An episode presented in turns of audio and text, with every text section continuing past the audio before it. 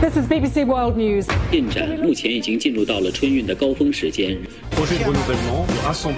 重点地区细颗粒物 PM2.5 뉴스 하이라이트 오늘은 글로벌 소식 정리해 보겠습니다. 전주현 웨싱캐스터 나와 계세요. 안녕하세요. 네, 안녕하세요. 네, 새해부터 총기 사고가 끊이지 않고 있는 미국에서 어제도 총기 난사 사건 또 발생했습니다. 관련 소식 전해 주실까요? 네, 미국 미시간주 미시간 주립대에서 총기 난사 사건이 발생을 했습니다. 최소 3명이 숨지고 5명이 부상을 입었는데요. 부상자들이 다 중태로 알려졌습니다. 음, 네. 경찰은 흑인 남성인 용의자가 캠퍼스 밖에서 총으로 스스로 목숨을 끊었다라고 밝혔는데요. 이 피해자들이 다 미시간 대학교 재학생들로 확인이 됐습니다. 음. 이 용의자는 앤서니 맥레라는 흑인 남성이었는데요. 이 대학 직원이나 학생은 아닌 것으로 밝혀졌고요. 어. 용의자의 범행 동기가 무엇이었는지는 아직 알려지지 않았습니다. 네.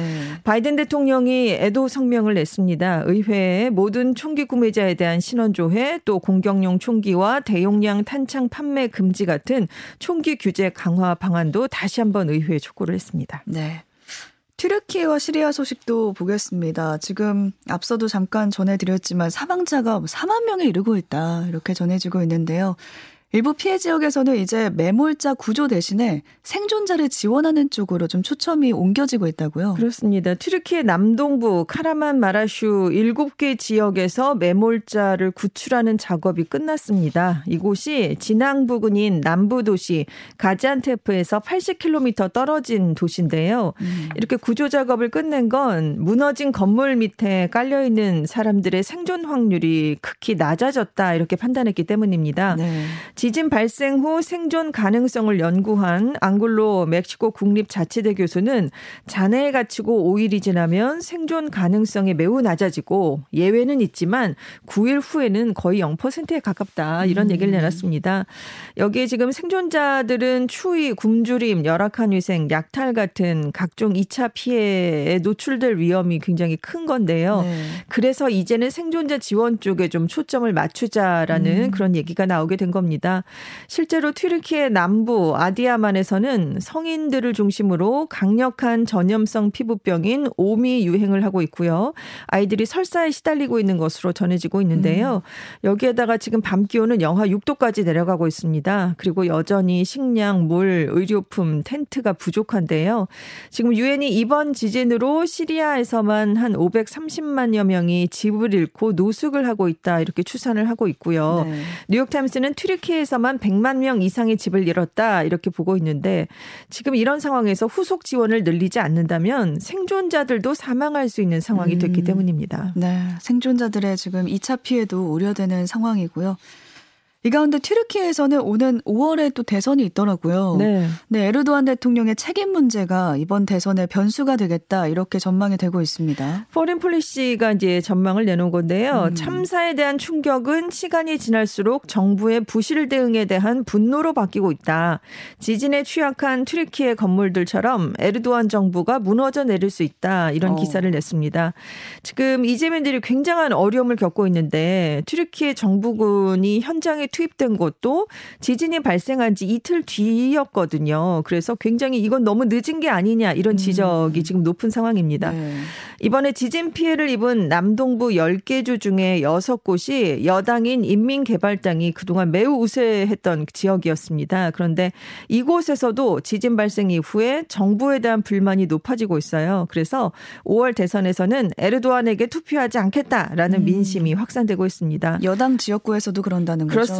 그리고 튀르키예 시리아 국경 인근 하타이주는 야당 우세 지역이었거든요. 그런데 이곳에서는 또 야당이 우세한 곳이어서 정부의 구호나 원조가 더 늦어졌다라는 이런 뒷말까지 음. 나오고 있는 상황이어서 반 에르도안 민심이 전반적으로 높아질 수밖에 없는 상황이 됐습니다. 네. 그래서 일부에서는 여론이 악화된 가운데 에르도안 정권이 지진 대응을 명분으로 해서 자신들에게 좀 더 유리하게 대선을 연기할 가능성도 있다 이런 얘기를 내놓고 있거든요.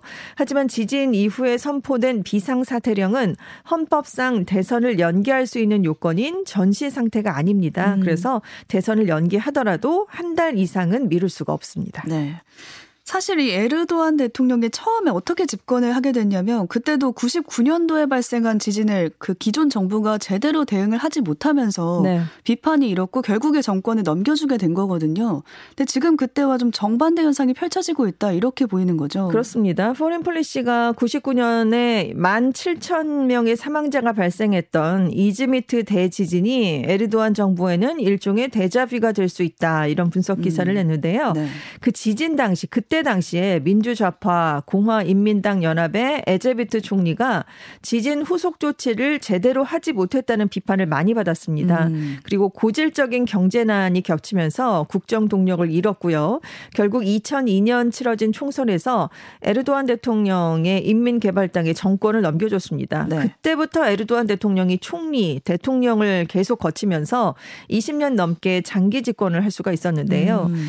이후에 그 인민개발당이 국가 재건과 도시 개발을 앞세우면서 고층 빌딩이나 뭐 쇼핑몰 등을 빠르게 만드는 데 주력을 했어요. 그래서 2018년에는 내진 설계 규정을 지키지 않은 건축물에 대해서도 벌금만 받고 건축 허가를 내줬습니다. 네, 아주 네. 전폭 시행을 했거든요.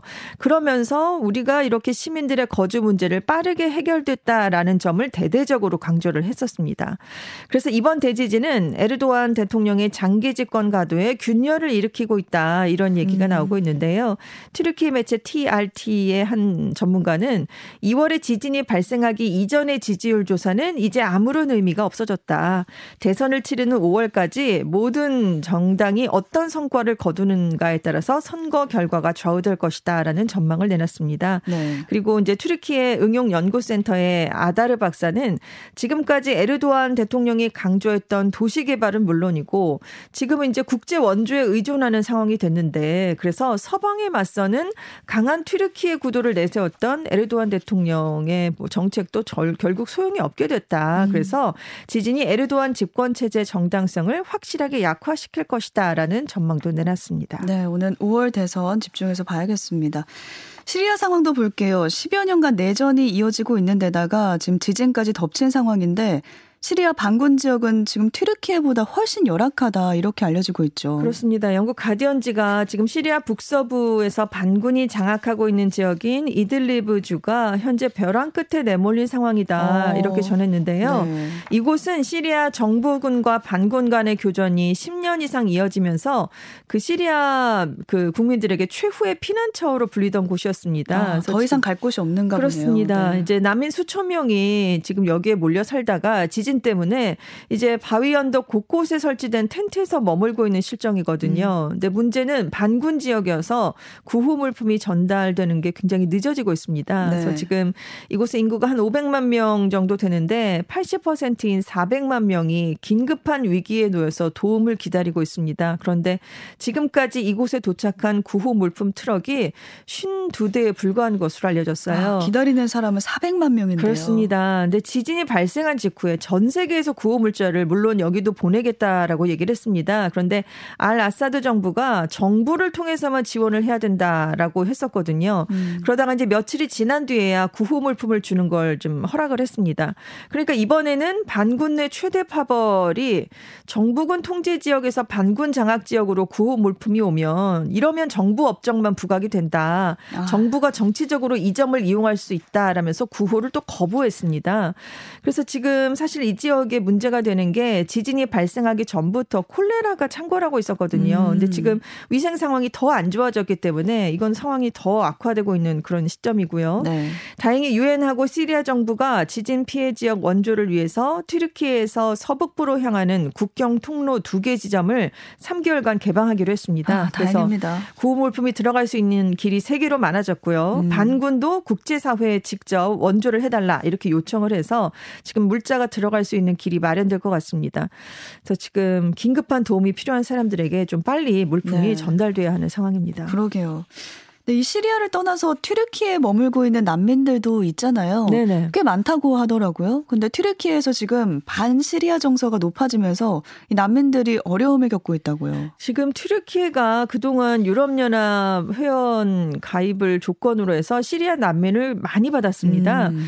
지금 400만 명 이상의 난민이 시리아 난민이 튀르키예에서 살고 있었거든요. 네. 그리고 지금 진앙지였죠. 가지안테프에서 전체 인구의 20% 이상인 50만 명이 시리아 난민들이었습니다. 아, 네. 시리아 난민들한테는 제2의 고향이다 이렇게 여겨지는 그런 지역이었는데 지금 대규모 지진이 발생한 이후에 시리아 난민에게 가장 허용적이었던 이 튀르키예에서 포퓰리즘 또 토착주의가 힘을 얻으면서 시리아인에 대한 적대감이 증폭되고 있다라고 영국 파이낸셜 타임스가 전했습니다. 아, 네. 그러니까 튀르키예 사람들이 지진으로 심각한 피해를 입으니까 분노가 끓어오르는데 이걸 시리아인을 향해 터트리고 음. 있다라는 얘긴데요. 그래서 SNS에는 이민자 추방, 시리아인을 원치 않는다라는 이런 문구가 확산이 되고 있고 시리아 사람들에게 집값을 올려받는 맞는다거나 음. 상점에 들어오는 걸 거부하는 일도 벌어지고 있습니다.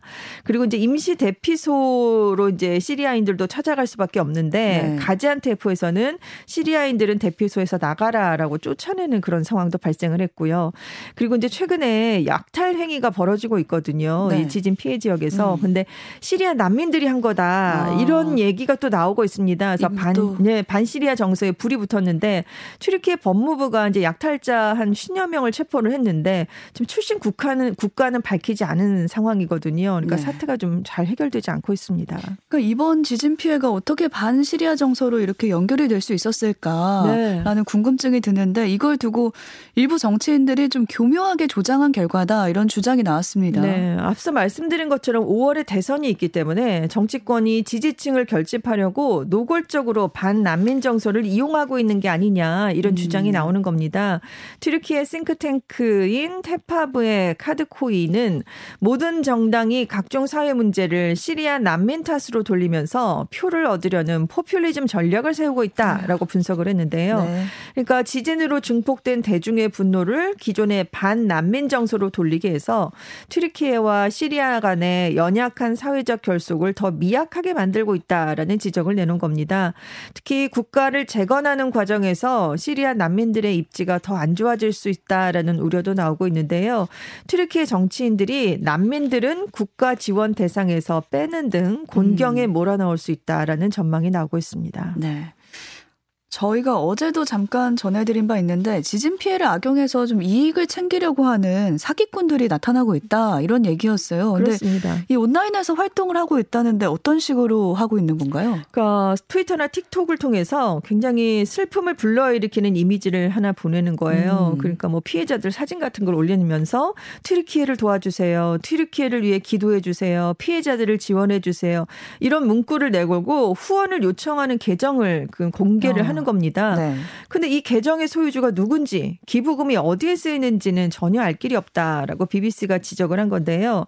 그러니까 예를 들어 한 틱톡 계정은 붕괴된 건물들을 이제 항공 뷰로 찍은 사진을 올려놓고 폭발음을 계속 반복 재생을 하면서 음. 3시간 동안 생중계를 한 적이 있었습니다. 튀르키예를 도웁시다 기부라는 문구를 달아놨거든요. 그래서 선물하기 기능을 통해서 틱톡 디지털 화폐를 후원해달라라고 요청했는데 어, 네. 이것도 계정 소유주가 누군지가 알려지질 않은 겁니다. 그리고 또 다른 영상에는 폭발을 피해서 이제 비명을 지르면서 도망가는 아이의 모습을 올려놨는데 이 아이를 도와주세요. 이런 메시지가 아, 올라왔거든요. 네. 근데 해당 사진이 이번 지진 사진이 아니고요. 2018년에 다른 곳, 다른 재해 지역에서 그 올라온 사진이었습니다. 아유, 네, 네.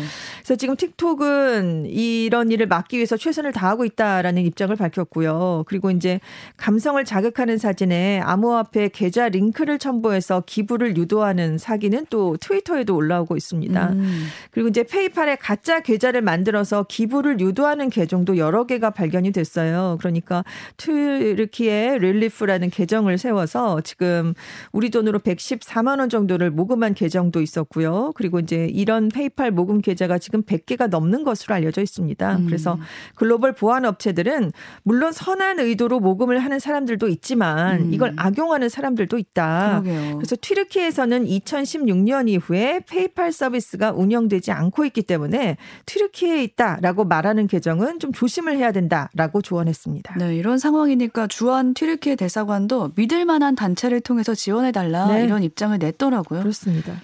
뉴질랜드에서는 사이클론 때문에 지금 국가 비상사태가 선포됐어요. 네, 12일부터 오클랜드 등 북섬을 사이클론 가브리엘이 강타했습니다. 음. 그래서 피해가 커지면서 국가 비상사태가 선포된 건데요. 14일까지도 뉴질랜드 북섬 북부 지역에 강풍과 폭우가 내렸습니다. 그래서 홍수, 산사태, 가옥 침수 같은 피해가 발생을 했는데요. 네, 지금 뭐 지붕밖에 안 보이더라고요. 그렇습니다. 여기도 거의 다 지금 파괴가 된 집들이 많이 지금 보이고 있어요. 네. 맥 어널 티 비상관리장관은 전례 없는 기상사태다라면서 지금 6개 지역에 국가 비상사태를 적용한다라고 발표했는데요. 뉴질랜드 역사상 국가 비상사태가 선포된 건 크라이스트 처치 지진 그리고 코로나19 팬데믹에 이어서 이번이 세 번째입니다. 근데 이렇게 국가적으로 비상사태가 선포되면 국가 차원의 대응을 위해서 관련 기관들이 전국적으로 자원을 동원할 수 있게 되는데요. 지금 수만 가구 전기가 끊겼습니다. 그리고 열차 운행, 뭐 국제편, 항공편도 일부 취소된 적이 있고요. 심지어 산사태로 무너진 집에서 구조 작업을 벌이던 구조대원이 실종되는 그런 사고까지 아유. 발생을 했어요. 네. 그래서 아무튼 지금 북섬 동해안에서 주민 구조에 많은 어려움이 발생하고 있습니다. 네, 전례 없는 기상 사태가 뉴질랜드에서 벌어지고 있다라는 소식이었고요. 하나만 더 보겠습니다. 서아프리카의 적도기니에서 치명적인 마르부르크 바이러스 환자가 처음 발생했다 이렇게 전해지고 있는데 네. 이 병이 에볼라처럼 좀 치명률이 높은 바이러스라고요. 그렇습니다. 바이러스성 출혈열이에요. 음. 고혈, 심한 두통, 출혈 등의 증상을 보이는데 적절하게 치료를 받지 못하면 사망을 할 수 있는 급성 열성 전염병입니다. 즉 치명률이 사후 관리 수준에 따라서 24%에서 최대 88%까지 달하고 어, 있거든요. 네. 그래서 이제 에볼라 바이러스 랑 유사하다라는 평가가 나오는데 과일을 먹고 사는 큰 박쥐에 의해 전파된 것으로 알려져 있고요. 사람 간에는 책 접촉 등을 통해 감염될 수 있는데 이게 뭐 앙골라 뭐 가나에서 창궐한 적이 있는데 이번에 적도 기니에서는 처음으로 확인이 돼서 지금까지 최소 9명이 사망했습니다. 네, 적도기니에서 마르부르크 바이러스 환자가 처음 발생했다라는 소식까지 보겠습니다. 전주현 캐스터와 함께했습니다. 고맙습니다. 네, 감사합니다.